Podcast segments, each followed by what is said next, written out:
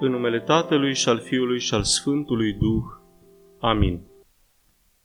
Iar el a zis, cel care și-a făcut milă cu el.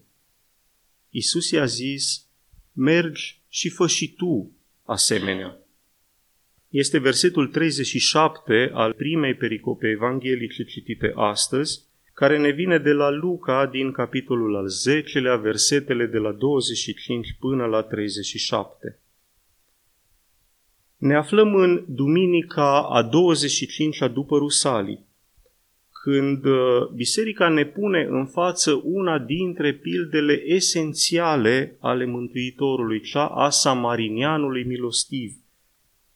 Este relatată foarte interesant doar de către Luca, de care vă spuneam și altă dată că surprinde elementele cele mai sensibile ale cuvântărilor Mântuitorului în general și cred eu că această pildă rezumă tragedia neamului omenesc în continuă căutare de sprijin, de ocrotire și de vindecare.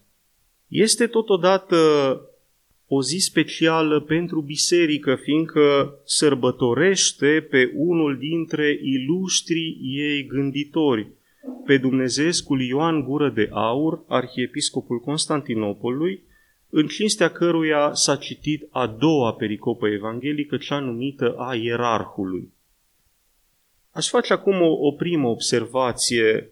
Să trebuiască să vorbești în ziua în care este sărbătorit cel mai mare orator al bisericii și unul dintre cei mai mari oratori ai antichității târzii, credeți-mă că este foarte greu îți vezi limitele, îți vezi neștiința, slăbiciunile și neputința, ca și într-o oglindă. Și nu știi de unde să începi. Dar să trebuiască să vorbești de ziua omului care ți-a marcat definitiv viața, te lasă fără oxigen. Și totuși, din drag de Evanghelie și de Sfântul, vom încerca, apelând la călăuza potrivită, să purcedem pe cale. Ce vom învăța astăzi?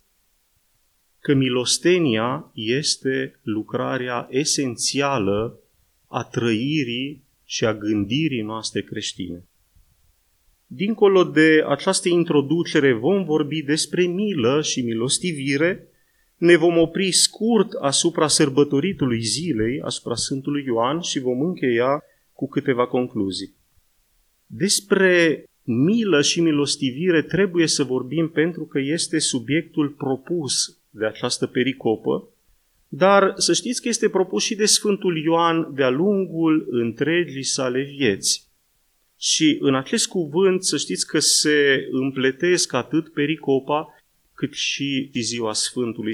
Și pentru că mai ales astăzi este nevoie de sprijin, am alergat la cel numit gură de aur al sârbilor, la ierarhul cărturar Nicolae Velimirovici, cel care la rândul lui a fost un, un uh, ucenic peste viacuri al Sfântului Ioan, care ne spune așa, că Domnul a venit în lume să schimbe măsurile și judecățile oamenilor, pentru că toate erau strâmbe toate dădeau cu minus, cum am spune noi astăzi.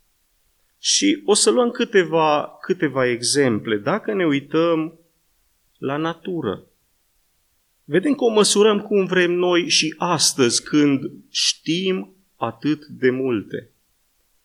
Dacă privim la încălzirea globală, la inundații, la uh, defrișări, toate ne indică lipsa sau minusul măsurii noastre.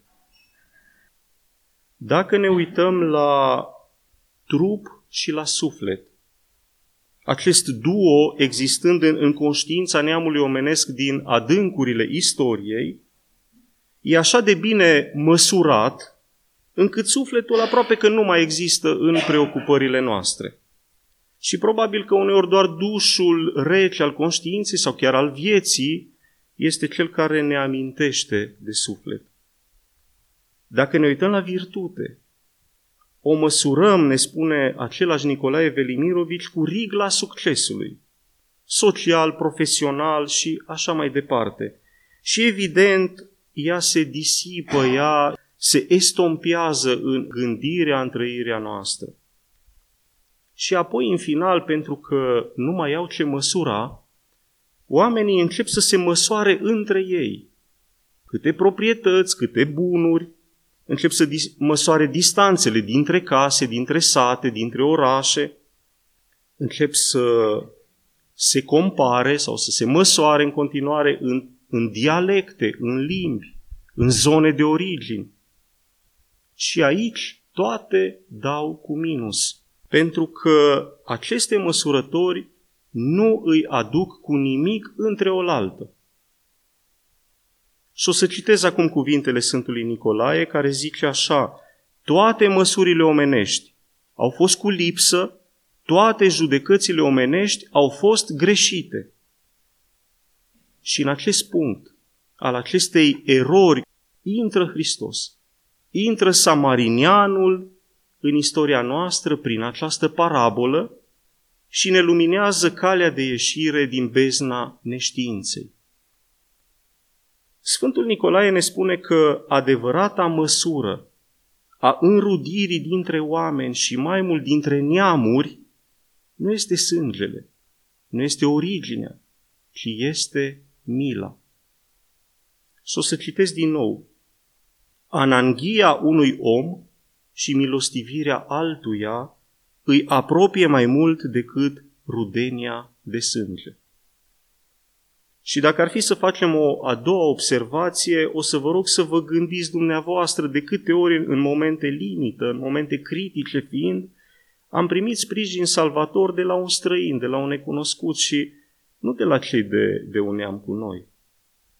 Ca și un exemplu recent, un părinte povestea că era în căutarea unui teren pentru o biserică și apelase pe la, pe la toată lumea, inclusiv la autoritățile locale, cerând un teren oriunde este, la, la marginea localității, oriunde, pentru că el voia, avea cumva o datorie de, de suflet să construiască o biserică. Și este refuzat peste tot.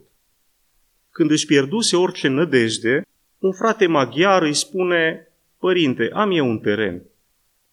Este în mijlocul satului și ți-l dăruiesc să construiești acolo o biserică. De unde se vede că în întâlnirea Harului și a Duhului nu mai contează nici națiunea, nu mai contează nici limba, ci contează milostivirea și aplecarea către nevoia celuilalt. Aceasta să știți că este ideea centrală a zilei, înrudirea cea nouă, adusă de Hristos după Duh. Și ea este dată sau este reprezentată tot timpul de către milă și milostivire. Iar Sfântul Nicolae ne spune, citând din nou așa, pentru frații de un sânge, Dumnezeu este numai ziditorul, dar pentru frații în duh, născuți din milă, Dumnezeu este Tată. Și acum ajungem la, la Sfântul Ioan, pe care îl sărbătorim astăzi, pe care aș vrea să-l vedeți ca și pe un apostol al milosteniei. Atât el cât și Vasile și și Grigorie la rândul lui, ă, cei mai buni dintre cei mai buni, au lucrat această virtute prin excelență. Dacă ei nu au fost, n-au trăit în perioada Mântuitorului încât să facă parte din corpul apostolic, eu cred că ei sunt cei care au început apostolatul milostivirii în Biserica creștină. Și dacă ar fi să aleg din, din uh, pădurea imensă de fapte bune al lui Ioan, este ca și cum ai alege un copac din pădurea amazoniană. Po- poți alege oricare, toți sunt frumoși, toți sunt minunați. Eu aș alege din această pădure a faptelor bune milostenia și milostivirea de care a dat dovadă de-a lungul întregii sale vieți. Fără a vă da niște exemple de milostivire ale lui, o să vă rog să le citiți uh, în mod particular, o să vă zic doar spicuind cum numește el mila și milostivirea. O numește în primul rând inima virtuții, adică centrul tuturor virtuților, așa cum o inimă pompează sânge și implicit viață în trup, tot așa și milostenia în, în viziunea Sfântului Ioan pompează har și binecuvântare în viața celor din jurul nostru și implicit în viața noastră. O mai numește prețul cerului. Și spune Sfântul Ioan, nu pentru că cerul ar fi ieftin, că doar nu donăm sume imense în general, ci pe că, pentru că Domnul nostru este mult bun. O numește arta cea mai distinsă, pentru că nu frumusețează o bucată de pânză, ci suflete și vieți de oameni. Și o mai numește izvor, în jurul căruia nu lăstăresc brazi și chiparoși și orice alt fel de copaci, ci niște copaci cu mult și cu mult mai special, cei care ar fi prietenia cu Domnul, lauda oamenilor și ștergerea păcatelor. Iar în încheiere Sfântul Ioan ne spune că ne face asemenea cu Dumnezeu. După cuvântul Domnului, fiți milostivi, precum și Tatăl vostru cel ceresc este, Luca 6, versetul 36. Câteva concluzii. Astăzi, de ziua Marelui Învățător, vă îndemn să luați această unealtă cerească, să o folosiți la mântuirea dumneavoastră și la zidirea caselor noastre cele din ceruri. A doua concluzie, să-i privim totdeauna pe oameni cu ochi milostivi, așa cum ne dorim să fim priviți și noi de oameni, de arhangheli, care au fost sărbătoriți în această săptămână, și chiar de Domnul. Iar a treia concluzie este de fapt mai mult o, o rugăminte, o rugăciune, rugându-l pe, pe Sfântul Ioan să vegheze pururea asupra noastră după cuvintele imnografului său. Vino, Părinte, în mijlocul nostru și ne binecuvintează pe toți și prin rugăciunile tale dobândește-ne iertarea păcatelor ca toți să ne mântuim. Amin.